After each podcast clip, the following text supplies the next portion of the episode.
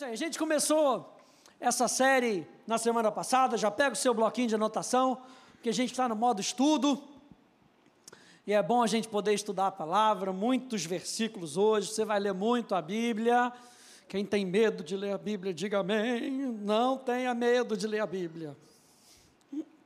A gente vai ler a Bíblia, porque a Bíblia é o nosso manual. A gente não se norteia pelas coisas que estão acontecendo no mundo, a gente se norteia por aquilo que a palavra de Deus diz, e a palavra de Deus é eterna. Quem diz amém a isso?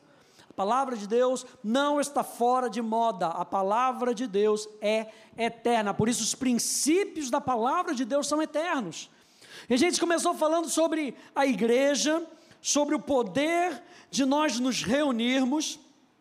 Nós começamos falando na semana passada, vou botar dois slides aqui para lembrar você nós dizemos, dissemos que a igreja é um grupo de cristãos nascidos de novo que se reúne debaixo do ensino e exemplo da sua liderança para proclamar a verdade, afirmando, isso aqui eu acho legal, afirmando a sua crença na vida uns dos outros. Porque não é somente para a gente ouvir a verdade, a gente vai ver isso hoje. Não é somente para ouvir a verdade, é para extravasar a verdade na vida uns dos outros. Quando nós nos encontramos, verdade tem que sair de dentro de você. É por isso que o apóstolo Paulo vai dizer, ensinando uns aos outros. A gente vai ver um pouquinho mais para frente, quando nós falamos um pouquinho, falarmos um pouquinho mais sobre esse tópico uns aos outros, e a gente vai ver quantas referências na Bíblia existem sobre ensinar uns aos outros, sobre orar uns pelos outros. Ou seja, a igreja é participação. Não vou entrar aqui, não, que é, é parte da minha mensagem, já estou me adiantando. Mas eu e você precisamos afirmar a nossa crença com base na verdade. Eu estava tomando banho hoje, não sei se Deus fala com você quando você está tomando banho, mas eu estava tomando, pastor, glória a Deus que o senhor tomou banho, aleluia, deu tempo. Eu estava tomando banho hoje, e eu estava justamente me lembrando disso, gente. Nós afirmamos a verdade. A nossa crença está na verdade e não naquilo que o mundo acha. A nossa, por isso é que a gente tem que ser tão firme. Essa série para mim é tão importante, falou tanto no meu coração hoje, quando o Espírito Santo falou, essa série é tão importante, porque quando a gente for pregar o evangelho para as outras pessoas e a gente convidá-los a aceitarem Jesus, quando eles aceitam Jesus, eles fazem parte da igreja. E o que é ser parte da igreja? O que é fazer parte da igreja? O que é ser igreja? Nós precisamos ir e convidá-los a vir ir e convidá-los a vir. A gente mais para frente vai falar sobre o poder do evangelismo. Então, nós, quando nós formos, nós temos que ter essa certeza no nosso coração. Eu falei na semana passada, a igreja é essencial. A igreja não é uma historinha para a gente reunir no meio da semana. Ah, vem aí durante a semana. Não, não é vem aí durante a semana, é vamos nos reunir. Você sabe que no, na igreja de Atos, tem muitas pessoas que falam, nossa, a igreja de Atos, a igreja de Atos. A igreja de Atos se reunia todos os dias, gente. Todos os, sabe o que é todos os dias? É todos os dias. Você queria fazer o cabelo, mas naquela hora a igreja estava se reunindo. E a igreja se reunia e as pessoas estavam lá fazendo, sabe o que? Orando, recebendo a palavra, com fome pela palavra. Ei, se você, aleluia, se você tem fome pela palavra, intensifica a sua busca pelas coisas de Deus. Porque no mundo não tem verdade, gente.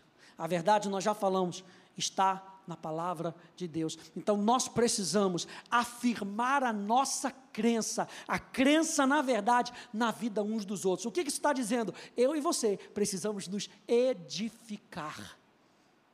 E a gente acha que a edificação vem só do púlpito, gente.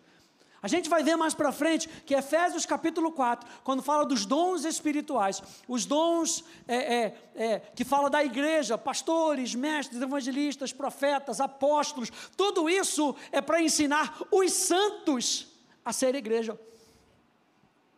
Ou seja, Eu quero te estimular daqui do púlpito a você colocar a verdade para dentro, para colocando a verdade para dentro, você possa colocar a verdade para fora na sua casa, você possa colocar a verdade, você possa ser um pastor dentro da sua casa, você possa ser um evangelista dentro da sua casa. Quem está me ouvindo? Você possa ser um apóstolo dentro da sua casa, você possa ser um profeta dentro da sua casa.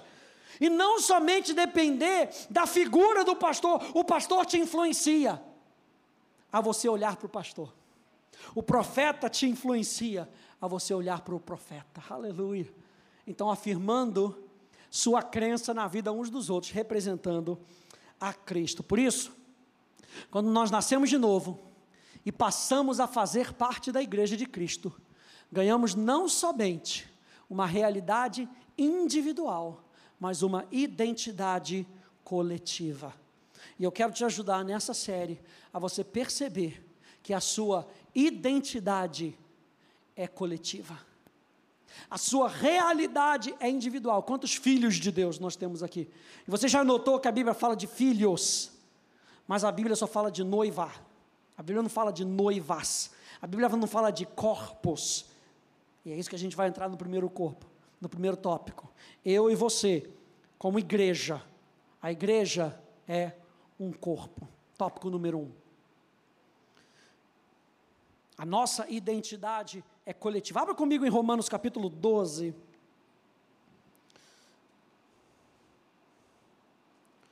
Romanos capítulo 12.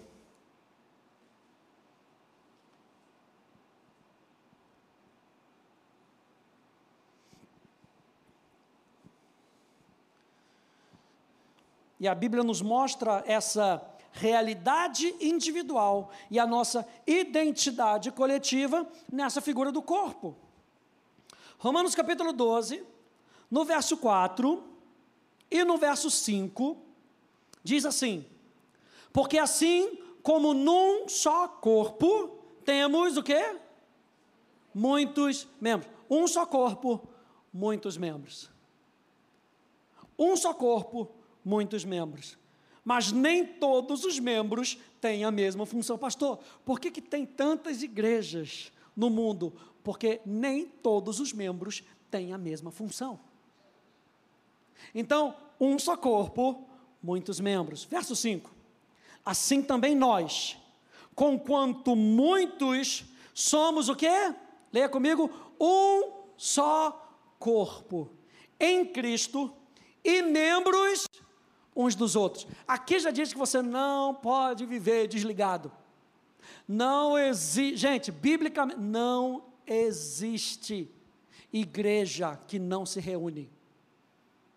Não existe conceito de igreja se não há reunião, se não há ajuntamento. Eu falei para vocês na semana passada que a palavra igreja significa ajuntamento, assembleia. Então aqui diz que nós somos um só corpo em Cristo e membros uns dos outros. Eu quero dizer para você nesse tópico, a igreja é um corpo que o corpo é um organismo vivo. Você como membro de um corpo, você é um organismo vivo. Por isso, não dá para nós sermos como parte do corpo, como membros do corpo, não dá para nós sermos meros espectadores no corpo. Sabe a célula que você está tá aí no seu corpo? Ela está agora, nesse momento, cumprindo uma função. Ela está participando de algo. Quando o apóstolo Paulo traz essa figura do corpo, ele está dizendo para nós o que que você, no que que você tem participado. Ah, pastor, eu estou aqui só para ouvir. A célula não está aqui só para ouvir. Ela recebe a informação e passa a informação. Ela recebe a informação e junto com a outra célula, porque as células estão, pastor, eu não gosto desse contato. As células estão todas em contatos, todas aglutinadas ali, passando informação umas para as outras. É por isso que o apóstolo Paulo traz essa, essa ideia do corpo, gente. Isso é muito importante. Não existe célula parada dentro do corpo. As células estão trocando informação, as células estão trocando DNA, as células estão trocando ali, participando umas das outras. Eu coloquei aqui, eu anotei aqui, que a realidade do corpo nos diz que nós somos participantes de algo maior do que nós mesmos. Eu não sei se você tem noção, porque quando a gente olha, vai fazer um. Hoje tem imagens 3D que são fantásticas, né? Você, hoje você, a pessoa está grávida, ela já tem uma imagem 3D da criança, o que antes era um borrão, hoje você já consegue ver detalhes. Eu não sei se você já conseguiu ver detalhes de você aqui dentro, sei lá, do seu, do seu rim, do seu pâncreas. A célula, ela não tem esse detalhe. A célula não está olhando de fora para dentro, a célula está olhando de dentro para fora. Ela só está vendo célula. Ela não consegue ver o pâncreas todo. A célula do coração não consegue ver o coração todo. Muitas vezes nós não temos noção daquilo que nós estamos participando, porque nós não conseguimos ver da perspectiva do alto. Eu quero ajudar você a ver a igreja da perspectiva de como Deus vê a igreja.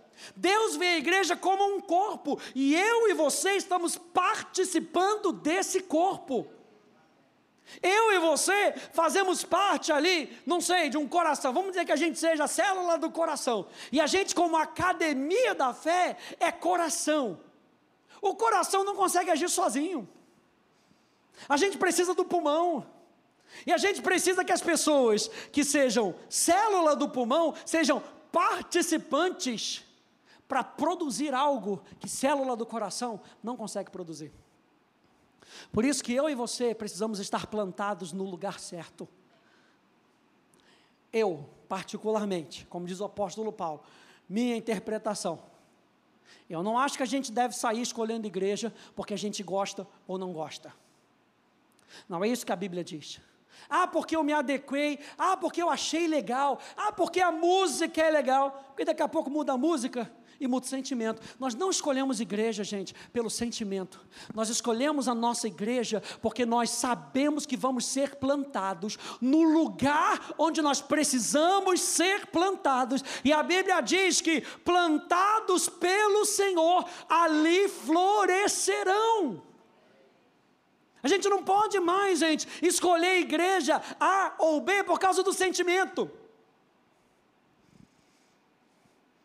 Porque um compra o meu passe e o outro não compra o meu passe.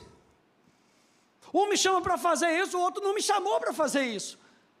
Eu e você precisamos agora, gente, por isso que o pastor Eli fala tanto de nós sermos guiados pelo Espírito.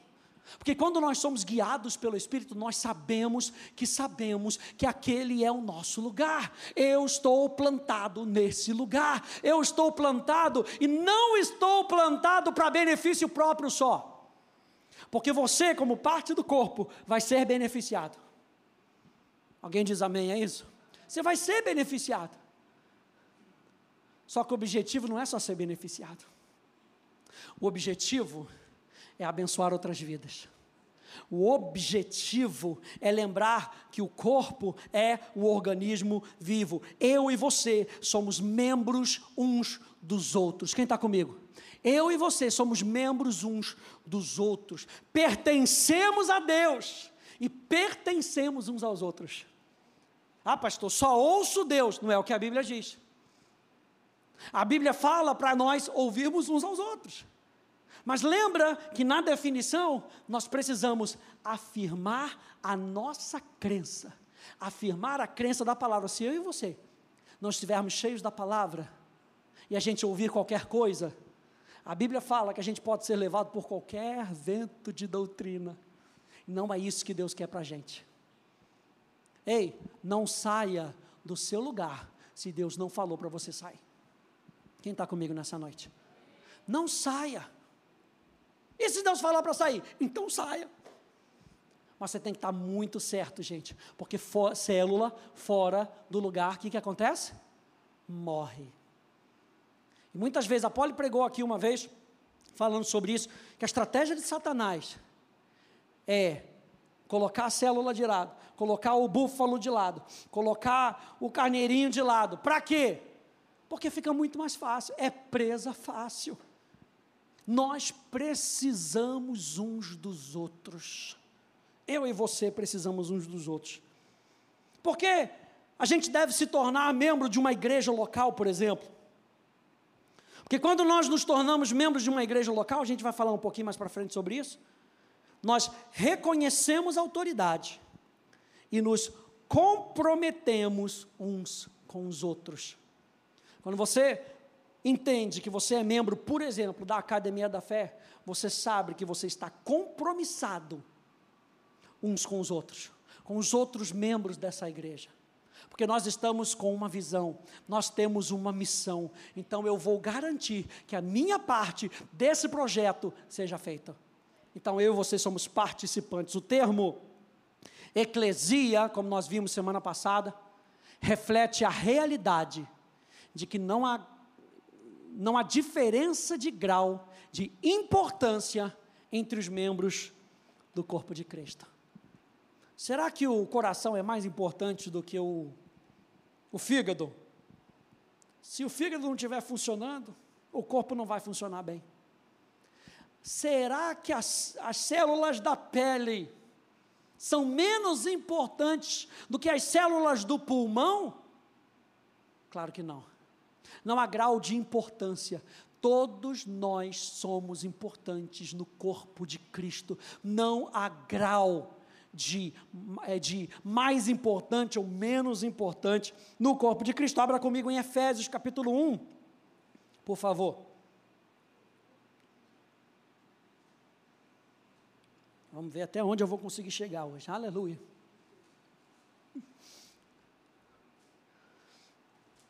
Quem está entendendo isso nessa noite? Que eu e você somos corpo de Cristo.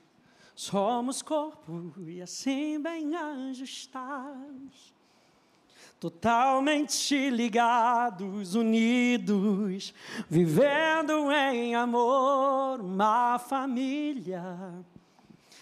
Sem qualquer falsidade, vivendo a verdade, expressando a glória do Senhor, uma família, vivendo a verdade. Ah do grande amor de Cristo, eu preciso de ti, querido irmão, precioso és para mim.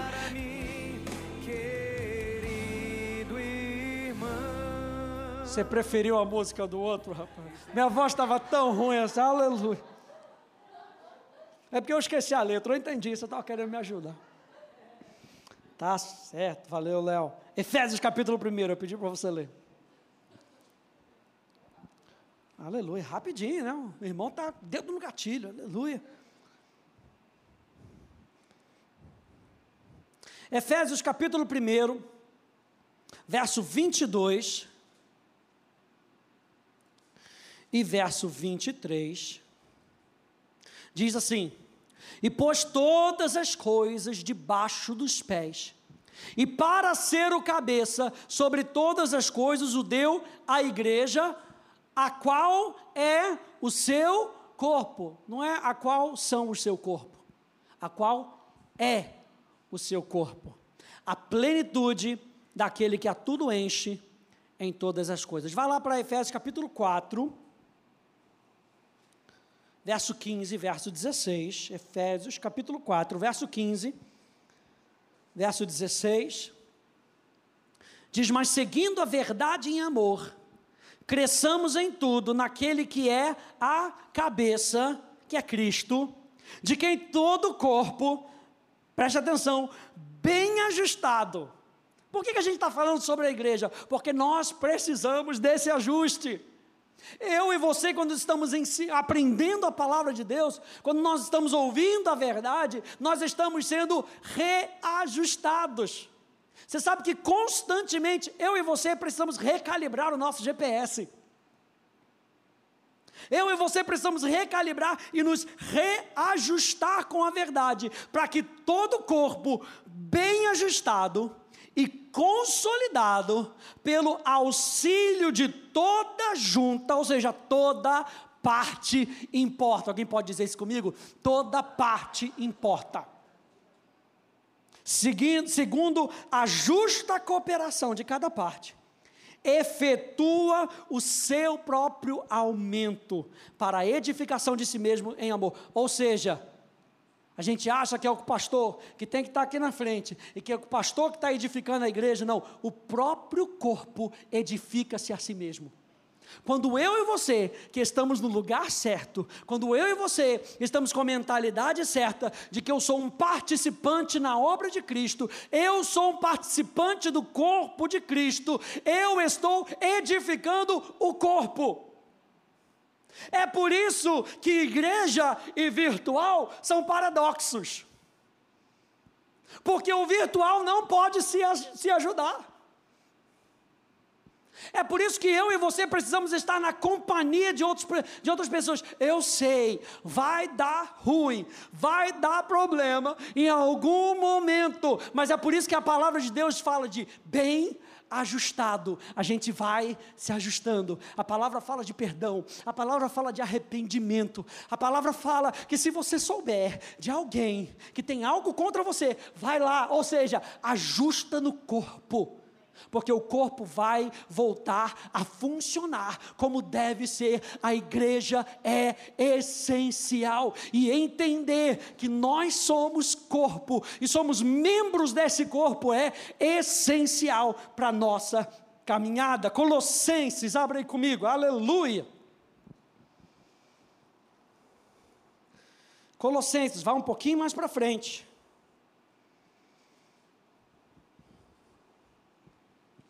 Colossenses capítulo 1, no verso 18.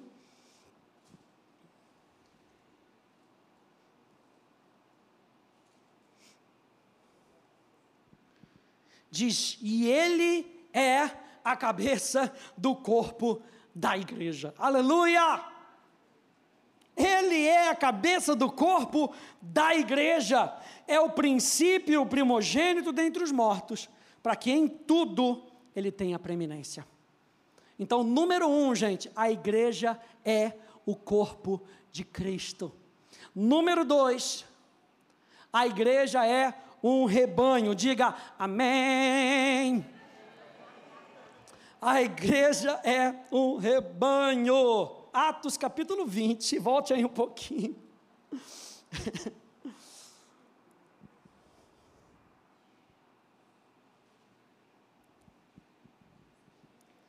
Atos,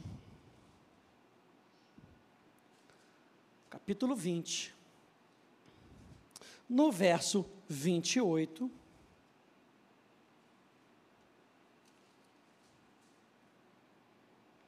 Paulo, falando aos líderes da igreja de Éfeso, olha só que interessante.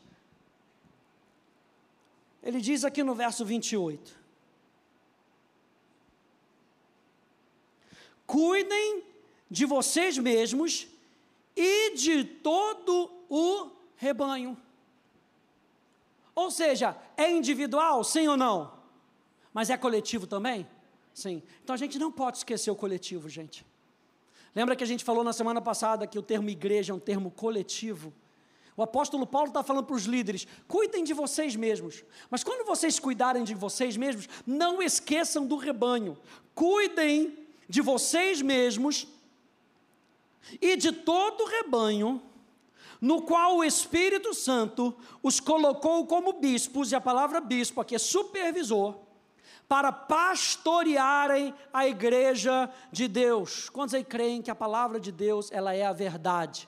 E o apóstolo, aqui é o apóstolo Paulo, falando, gente, não esqueçam que Deus colocou pastores sobre vocês. Sabe por quê? Porque vocês são rebanho de Deus. Ah, pastor, ninguém está sobre mim, só Deus não é o que a palavra de Deus diz. Eu e você precisamos sempre, gente, precisamos sempre estar debaixo de liderança, sabe para quê? Para que a gente não se orgulhe. Liderança faz toda a diferença na nossa vida.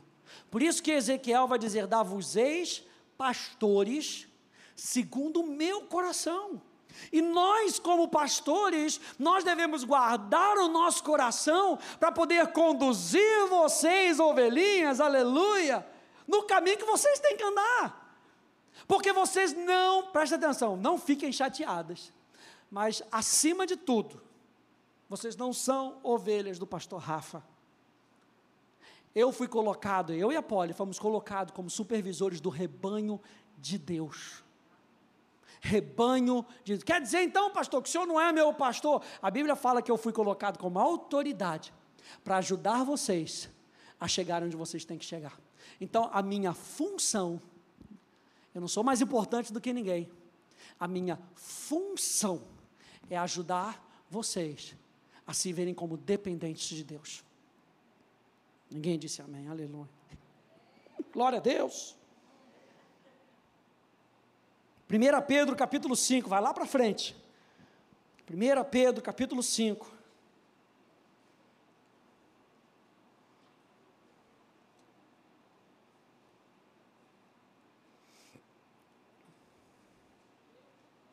Primeira Pedro, passa por Hebreus, chegou perto de Tiago, é o próximo, aleluia. 1 Pedro, capítulo 5. Lembrem-se que vocês pertencem a Deus. Aqui a continuação do verso, quando vocês estão abrindo em 1 Pedro, diz: Sobre o qual o Espírito Santo vos constituiu bispos, isso é Atos 20, 28, estou só lendo aqui, para pastoreardes a igreja de Deus, a qual ele comprou com o seu próprio sangue. Ele comprou você. Ele comprou a sua vida. E olha só, 1 Pedro capítulo 5, no verso 2, diz assim: Pastoreai o rebanho de quem? De Deus, que há entre vós. O apóstolo Pedro, ele está deixando esse conselho para o povo de Deus: pastoreai o rebanho de Deus que há entre vós. Quantos rebanhos são? Um rebanho o rebanho, não por constrangimento, mas espontaneamente, como Deus quer, nem por sorte da ganância, mas de boa vontade. Eu e você somos rebanho de Jesus. E eu, eu, há um tempo atrás eu fiz uma série chamada Aprendei de mim marcas de um discípulo. E eu deixei aí o QR Code para você depois você poder pegar o link da internet, porque eu fiz essa, essa, essa pregação chamada que os discípulos digam amém, por isso eu fiz essa brincadeira com você. Título dessa mensagem que está nesse, nesse QR Code é que os discípulos digam amém. E lá nessa mensagem, eu acho interessante você, se você tiver o tempo, e por favor, faça tempo, assista a série toda. Porque a Bíblia fala em Mateus capítulo 28, ele diz: Ide e fazei convertidos, é isso? Ide e chamai para a sua igreja, é isso que a Bíblia diz? Ide e fazei discípulos. Qual é o papel da igreja? A gente vai ver mais para frente. Fazer discípulos e não convertidos. Aí eu trato nessa série sobre isso. Eu e você temos o privilégio de sermos discípulos e se a gente não está inserido no corpo, a gente está aprendendo de quem? Porque, gente, por favor, pessoal da internet, mas é muito fácil. A gente está na internet, eu estava conversando com a Pali esse outro dia. Ah, não gostei daquilo que o pastor Rafa falou. No botão de um dedo já mudei. Aqui pelo menos você tem a vergonha de sair no meio do culto, é ou não é? De levantar, tem aquele temor assim, se eu levantar agora, vai dar na pinta que eu não gostei daquilo que o pastor falou. Ou seja, quando eu e você estamos no corpo, gente, até a gente se segura, a gente se limita. Mas eu e você precisamos ter essa consciência, eu preciso do corpo. E nessa série, eu falei sobre as características de uma ovelha. Tá, vou passar aqui rapidinho. Quais são as características de uma ovelha? Número um, a ovelha só obedece seu pastor. A gente aqui na Ato já passou um videozinho, não vou passar o videozinho porque eu acho que eu passo nesse vídeo, onde as pessoas tentam chamar a ovelha, e quando o pastor chama a ovelha, ela vem rapidinho. Então assiste o vídeo. Número dois, a ovelha, gente, é um animal sistemático. Ela não come qualquer coisa, você sabia disso? Lá no Nordeste, você tem o bode. O bode, deixa eu ver como é que eu anotei aqui, acho que é chamado é, é, é, é lixo do Nordeste, não gosto desse assim, lixo, lixo do sertão. Ele come tudo. Come lata, se tiver lata, ele mastiga lata. Come qualquer. A ovelha não come qualquer coisa. A ovelha é seletiva. Por isso que no Salmo 23, ele vai dizer: Eu preparo uma, uma mesa, não era a mesa que eu queria falar, não. O Senhor é o meu pasto. Pastos verdejantes. Sabe por quê? Porque a ovelha é seletiva. Não come qualquer coisa, o pasto tem que estar verde, o capim tem que ser novo, ela, compre, ela come sempre as mesmas coisas. Ah, pastor, mas vai falar sobre a igreja de novo? A ovelha come sempre as mesmas coisas. Ah, e tem outra coisa: tem que vir do pastor. Se vier de outra, ela não aceita. Só come na sua manjedoura, sabia disso? A ovelha só come na sua manjedoura. Se o pastor não colocar na manjedoura dela, ela não vai na manjedoura do outro.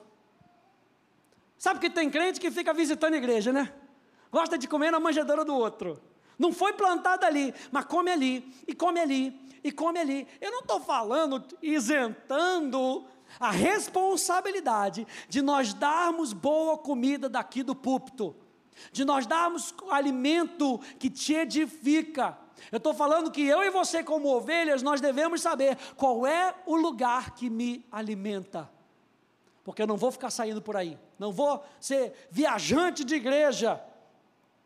Você sabia que a ovelha só dorme no mesmo lugar? Por quê? Porque a ovelha sabe qual é o seu lugar no aprisco e não quer o lugar da outra. Ela dorme sempre no mesmo lugar. A ovelha produz lã o tempo todo. E a ovelha precisa ser constantemente protegida. O que, que isso quer dizer? Que, como rebanho, a igreja é totalmente dependente de Deus. Nós vimos que no primeiro, primeiro ponto a igreja é um corpo, e como corpo, eu e você somos um organismo vivo. Número dois, a igreja é um rebanho, e como rebanho, a igreja é totalmente dependente de Deus. Você diz amém a isso? Amém. Número 3, vou ver se eu consigo terminar. Número 3, uma outra imagem da igreja no Novo Testamento: a igreja é o santuário de Deus. Abre comigo em 1 Coríntios capítulo 3, no verso 16.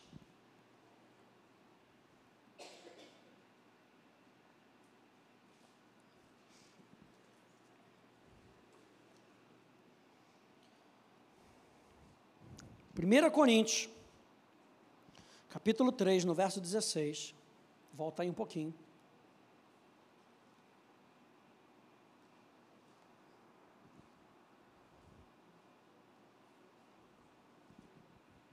E veja como está escrito. E diz: Não sabeis que sois santuário de Deus e que o Espírito de Deus habita em vós?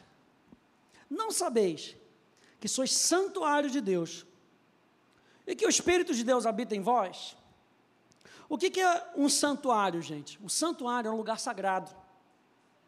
O que, que é a palavra sagrado? Algo que foi santificado para um propósito. Então, a igreja, como um santuário, é algo que foi separado para um propósito. Quem entende isso? Que a igreja ela é separada do mundo com um propósito específico. E qual é o propósito específico? Brilhar a verdade resplandecer luz nas trevas. Era um lugar, o santuário era um lugar de adoração. A igreja é um lugar de adoração. Quando as pessoas olham para a igreja de Deus hoje, qual é o símbolo que elas têm que ver? Um lugar de adoração a Deus. Um lugar que teme a Deus, um lugar que coloca Deus em primeiro lugar, um lugar que coloca a palavra de Deus em alta. O lugar que coloca o Espírito Santo para fluir, porque Deus é o cabeça desse corpo, Deus é o pastor desse rebanho, Ele é aquele que deve ser adorado na igreja. Então, quando a gente se reúne, como igreja, o que que nós estamos fazendo? Primeira coisa, a gente vai tratar isso também mais para frente. Primeira coisa que nós estamos fazendo quando nós nos reunimos, nós nos reunimos para adorar a Deus. Eu sei que a gente, muitas pessoas, entram na igreja por vários motivos, mas o motivo da igreja existir como santuário é um lugar que vai mostrar outras pessoas como adorar a Deus. E a adoração fala de valorizar a Deus. É por isso que nós pregamos a palavra, gente. Nós pregamos a palavra porque nós estamos valorizando quem Deus é. Deus e a Sua palavra são um. Então, quando ao pregarmos a palavra, nós estamos dizendo quem Deus é. E quando nós dizemos quem Deus é, nós estamos colocando Ele acima da nossa vontade. E quando nós colocamos Deus acima da nossa vontade, preste atenção: Deus está sendo adorado. Deus está sendo valorizado. A igreja é um lugar de adoração. É claro que eu e você podemos adorar a Deus com a nossa vida, mas algo de especial acontece quando a igreja se une para adorar a Deus. Meu Deus, 120 estavam reunidos no cenáculo. Eles não estavam sozinhos, eles não estavam dispersos, eles estavam reunidos. E porque eles estavam reunidos, todos eles foram batizados com o Espírito Santo. Há algo especial que acontece quando nós nos reunimos para adorar a Deus.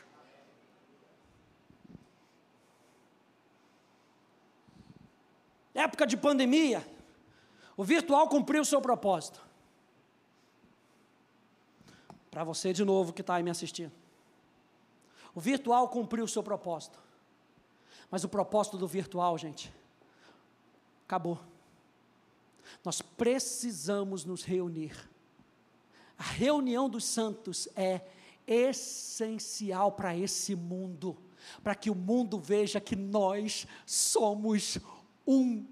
Quando nós tomamos a ceia juntos, nós somos um. Quando nós adoramos a Deus juntos, nós somos um. Eu quero trazer essa importância para você. A importância da verdade, da gente não deixar o pensamento do mundo, não, mas aqui em casa eu consigo fazer, claro que você consegue fazer. Mas quem você está impactando e por quem você está sendo impactado? Na época da pandemia, e agora vamos ser sinceros, na época da pandemia, a gente transmitia os nossos cultos, botava os louvores. Quem é que ficava de pé? Quem é que batia a palma na hora dos louvores? A gente não é motivado. Sabe por quê? Porque na televisão nós somos motivados a assistir. Aqui eu não estou motivando você a assistir, eu quero com que você participe. Eu estou incentivando você a participar. Então diga aleluia, diga glória a Deus, levanta do seu banco, dá uma rodopiada, aleluia, participe. Se a palavra de Deus entrou no seu coração, celebre. Porque quando você faz isso, gente, quando você dá um aleluia, quando você dá um glória a Deus, você motiva o seu irmão do lado. Quando você está louvando a Deus e você está aqui perdido na sua adoração, o seu irmão aqui do lado, aquele fiscal da adoração, aleluia, está ali olhando para você, meu Deus do céu, que coisa esquisita. Daqui a pouco ele se rende, porque ele vai começar a vir, não é só daqui do lado, tem do outro lado também, é um esquisito aqui do lado também. E é o outro lá atrás, e é o outro lá atrás. Eu e vocês somos chamados a participar. Quando Deus nos chama de santuário, Ele expressa a ideia de que não somos desse mundo. Olhe o ET do seu lado, aleluia. Eu e você não somos desse mundo. Lembra que nós falamos na nossa primeira mensagem que nós somos a contracultura? Esse mundo tem uma cultura. Jesus tem uma contracultura. Aí você acha, ah, Jesus veio para salvar o pessoal. Vai ler lá Mateus capítulo 5, Mateus capítulo 6, Mateus capítulo 7. Eu fico imaginando quanto tempo Jesus gastou naquele sermão da montanha para mostrar para aqueles homens que o reino de Deus é contra a cultura desse mundo. Quando a gente fala que a igreja é um santuário, eu e você estamos dizendo que nós não somos desse mundo. Aleluia! Abra comigo em 1 Pedro capítulo 2 no verso 9. Volta lá, 1 Pedro.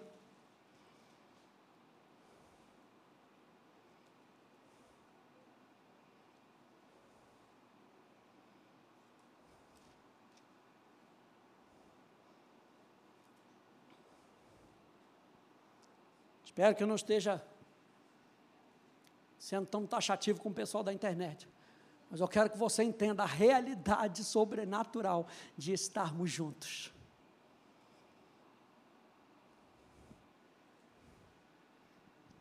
Faça esse desafio aí para você mesmo. Procura uma igreja perto de você. Procura uma igreja. E deixa Deus te conduzir. Posso dizer uma coisa? Você vai ficar surpreendido com aquilo que Deus vai fazer. Quem diz amém a isso aí para motivar os irmãos?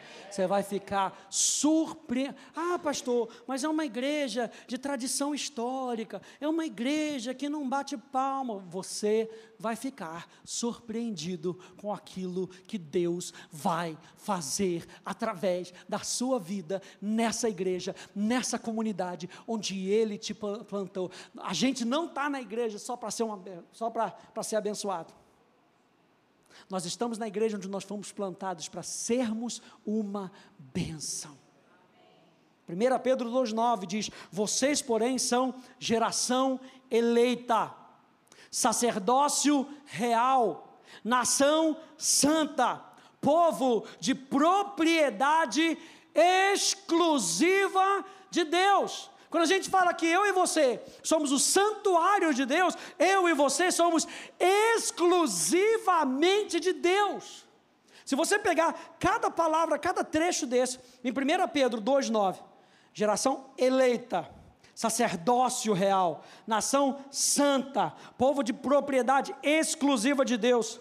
O que que Pedro está querendo dizer com uma palavra só? Santidade. Todos esses Todas essas partes estão querendo falar sobre santidade. O que, que Pedro está querendo dizer? Vocês são santos, chamados para viver em santidade, para andarem em santidade, para pensarem sobre as coisas do céu. Ele está usando termos diferentes para trazer ênfase a uma coisa. Eu e você somos santuário de Deus.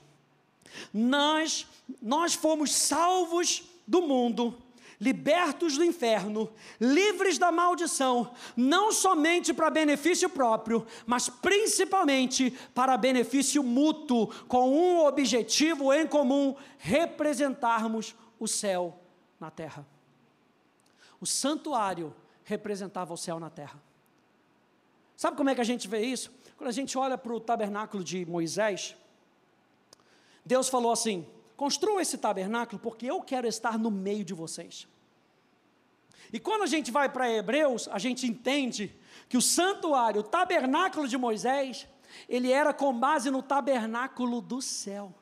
Então, aquilo que Deus está fazendo aqui na terra, Ele faz através de um povo que entende que é exclusivamente de Deus, e por ser exclusivamente de Deus, o céu pode se manifestar através de mim e de você. 1 João capítulo 2, verso 15 e 17 na Bíblia da Mensagem, aqui na tela, diz assim: Não amem os costumes do mundo, não amem os valores do mundo. O amor do mundo sufoca o amor do Pai. Praticamente tudo o que acontece no mundo, e essa palavra mundo tem a ver com o sistema de Satanás. A palavra mundo aqui em 1 João Está falando do sistema controlado por Satanás. Então, não amem os costumes do sistema controlado por Satanás. Não amem os valores do sistema que é controlado por Satanás. O amor do mundo sufoca o amor do Pai. Praticamente tudo o que acontece no mundo, o desejo de seguir o próprio caminho, de querer tudo para si, de parecer importante, não, é, não parece um pouco da marca das pessoas de hoje? Não sou eu, sou eu, pastor. É a igreja como eu quero é o corpo como eu quero, o desejo de seguir o próprio caminho, de querer tudo para si, de parecer importante, não tem nada a ver com o Pai. Tudo isso, preste atenção, tudo isso te isola. O que está acontecendo hoje no mundo? Isolamento. Porque o mundo, gente, está tá caindo forte sobre as pessoas. O sistema do mundo está caindo forte sobre as pessoas. E o apóstolo João já deixava isso para a gente: não valorizem o sistema do mundo, não se isolem. O mundo e seus desejos vão passar, mas quem faz o que Deus quer está garantido na eternidade. Qual é o propósito? A gente está em 1 Pedro, capítulo 2, no verso 9. Vamos ler de novo? Diz: Vocês, porém, são geração eleita, sacerdócio real, nação santa, povo de propriedade exclusiva de Deus. Continue, a fim, ou seja, tem uma finalidade, a fim de proclamardes as virtudes. A virtude é a virtude nossa? A virtude daquele que vos chamou das trevas para a sua maravilhosa luz. Lembra que eu estou falando para você que o objetivo do santuário é mostrar aos outros povos como se adora a Deus, como se valoriza a Deus. E ele está falando, o propósito de vocês como santuário é proclamar as virtudes daquele que vos chamou das trevas para a sua maravilhosa luz. O que, que essa palavra virtude significa? A palavra virtude, aretes, veja só, são as qualidades de Deus, sua excelência moral, que o leva a agir de maneira como Deus age. Todas essas virtudes de maneira perfeita. Quando você olha para Deus e você vê Deus e algo te chama a atenção com relação a Deus, uma virtude de Deus, uma qualidade de Deus, a Bíblia fala para nós proclamarmos não a virtude, mas as virtudes daquele que nos chamou. E como é que nós transmitimos essa virtude? Já estou terminando. Como é que nós transmitimos essas virtudes como santuário de Deus? 2 Pedro, capítulo 1, volta aí um pouquinho, capítulo 1, e a gente vai ler do verso 3 ao verso 11 ele diz assim: Pelo poder de Deus, nos foram concedidas todas as coisas que conduzem à vida e à piedade, pelo pleno conhecimento daquele que nos chamou para a sua própria glória e virtude. Ou seja, eu e você não conseguimos proclamar as virtudes de Deus se essa virtude não fizer parte de nós. Portanto, eu e você, como santuário de Deus, somos sagrados, somos separados para um propósito, para que através da nossa vida nós possamos transmitir para as outras pessoas quem é o nosso Deus. Veja, gente, a igreja não foi chamada a conhecer a Deus pela sua humanidade, mas permitir que Deus se revele, se faça conhecido assim como Ele é. O mundo tenta conhecer a Deus pela, pela humanidade. Eu acho que Deus tem que ser assim. Essa é a figura de Deus. Mas a Bíblia nos revela quem Deus é. E eu e você, como santuário de Deus, nós devemos transmitir para as outras pessoas quem é o nosso Deus.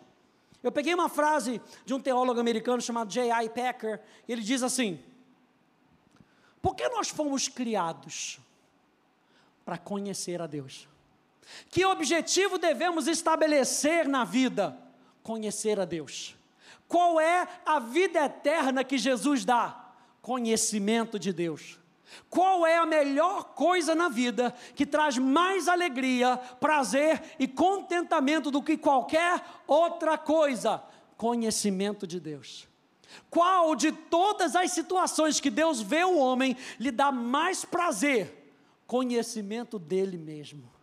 Quando você se conscientiza de que a principal razão por que você está aqui é conhecer a Deus, a maioria dos problemas da vida cai no lugar certo.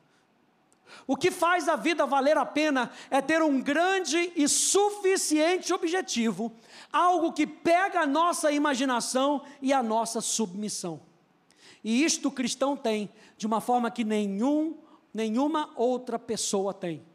Que outro mais alto, mais exaltado e mais valioso objetivo pode haver do que conhecer a Deus. E eu e você fomos chamados para transmitir isso para as pessoas. Minha pergunta: por quem nós temos conhecido Deus? Nós temos conhecido Deus por aquilo que os outros têm dito? Ou nós temos conhecido Deus pela revelação da Sua palavra? Quando Jesus vira para os discípulos e fala: O que, que as outras pessoas estão dizendo a meu respeito? Ah, que você é Elias, que você é, é Jeremias, que você é, é um dos profetas mas quem vocês dizem que eu sou. E Pedro, pela inspiração do Espírito, diz: Tu és o Cristo, o Filho do Deus vivo. O que, que a palavra Cristo, o Messias? Nós reconhecemos que tu és a autoridade sobre a nossa vida. E por ser a autoridade sobre a nossa vida, por ser o Messias, o Messias era digno de adoração. Pedro está dizendo: estou aqui para te adorar. Continue lendo aí comigo em primeira em, em 2 Pedro, capítulo 1. Perdão, 2 Pedro, capítulo 1, verso 4. Diz: Por meio delas, ou seja, a sua glória e virtude, por meio daquilo que se instalou dentro de nós, por meio da glória de Deus que se instalou dentro de nós, por meio da virtude, as qualidades de Deus que se instalaram dentro de nós, Ele nos concedeu as suas preciosas e muito grandes promessas, ou seja, as suas palavras. A palavra de Deus que revela a glória e a virtude de Deus, para que por elas, através da sua glória, da sua virtude, através da sua palavra, vocês se tornem coparticipantes da natureza divina. Veja bem, tendo escapado da corrupção das paixões que há no mundo. E eu acrescento aqui, com uma natureza santa. Como é que eu e você escapamos da corrupção desse mundo, sabendo que eu e você somos santuário de Deus. Eu e você somos separados para um propósito, continue lendo. Por causa disso, concentrando todos os seus esforços, acrescentem a fé que vocês têm a virtude, a virtude o conhecimento, ao conhecimento o domínio próprio, ao domínio próprio a perseverança, a perseverança a piedade, a piedade a fraternidade, a fraternidade o amor porque essas qualidades, estando presentes e aumentando cada vez mais, farão com que vocês não sejam nem inativos, nem infrutíferos no pleno conhecimento do nosso Senhor Jesus Cristo. Pois aquele que não tem essas coisas é cego, vendo só o que está perto. E eu anotei aqui, não consegue ver todo o contexto. Ele diz: E se esqueceu da purificação dos seus pecados. Por isso, irmãos, procurem com empenho cada vez maior confirmar a vocação e a eleição de vocês. E eu digo para você, nós somos chamados para sermos santos. Eu e você somos, somos chamados para sermos dele para Ele, para vivermos com Ele, representantes dEle, do amor dEle, da pureza dEle, do caráter dEle, da vontade dEle. Confirmem a vocação e a eleição de vocês. porque fazendo assim, vocês jamais tropeçarão. Pois dessa maneira é que lhe será amplamente suprida a entrada no reino eterno do nosso Senhor e Salvador Jesus Cristo. Posso ler só mais uma passagem? Colossenses capítulo 3, por favor, e vou terminar com ela. Volta aí um pouquinho. Nós estamos falando que eu e você somos santuários de Deus. Colossenses capítulo 3, verso 5 até o verso 17. E como santuário, nós somos santos. É assim que Deus nos vê. Colossenses capítulo 3, no verso 5, até o verso 17 diz assim: Todo mundo achou? Legal. Portanto, façam morrer tudo o que pertence à natureza terrena: imoralidade sexual, impureza, paixões, maus desejos e a avareza, que é a idolatria. Por causa dessas coisas é que vem a ira de Deus sobre os filhos da desobediência. Vocês também andaram nessas mesmas coisas no passado, quando viviam nelas. Agora, porém, abandonem igualmente todas essas coisas. Ele complementa: a ira, a indignação, a maldade, a blasfêmia, a linguagem obscena no falar. Não mintam uns aos outros. Uma vez que vocês se despiram da velha natureza, com as suas práticas, e se revestiram da nova natureza, que se renova para o pleno conhecimento segundo a imagem daquele que a criou, ou seja, sempre olhando para Jesus. Jesus é o padrão, o padrão não está no mundo, não é o que o mundo diz acerca de Deus, é o que Deus diz acerca dele mesmo, aleluia. E ele diz: aqui não pode haver mais grego nem judeu circuncisão e incircuncisão, bárbaro, cita, escravo, livre, mas Cristo é tudo e está em todos. Portanto, mais uma vez ele, diz: como eleitos de Deus, santos e amados. Diga santos e amados. Que eu acho legal, a gente vai falar um pouquinho mais para frente, esse equilíbrio de ser santo e de ser amado de mostrar para as outras pessoas que a igreja é santa, mas mesmo assim, nós amamos as pessoas que estão lá fora. Nós vamos falar mais sobre isso mais para frente. Eu botei aqui para te ajudar. Por que Deus age contra o pecado? Porque Ele é santo. Por que Deus age em prol do homem? Porque Ele é amor. Lembra que nós falamos em 1 Pedro que nós devemos proclamar as virtudes eu não posso proclamar só uma virtude, gente. Como diz o pastor Hélio, é todo o conselho de Deus. E aqui o apóstolo Paulo, eh, aos Colossenses, está lembrando para a gente: lembre que vocês são santos, separados para Deus, separados das coisas desse mundo. Ele alerta os santos em Colossos, ele diz: não se vistam mais dessa velha natureza, não pratiquem mais essas coisas, lembrem-se e se renovem do novo homem, que tem uma nova mentalidade. Ele continua dizendo: revistam-se de profunda compaixão, de bondade, de humildade, de mansidão, de paciência, suportem-se uns aos outros, perdoem-se mutualmente caso alguém tenha motivo de queixa contra outra pessoa, assim como o Senhor perdoou vocês, perdoem também uns aos outros. Acima de tudo isso, porém, esteja o amor, que é o vínculo da perfeição. A palavra perfeição aqui é a palavra maturidade. É o vínculo da maturidade.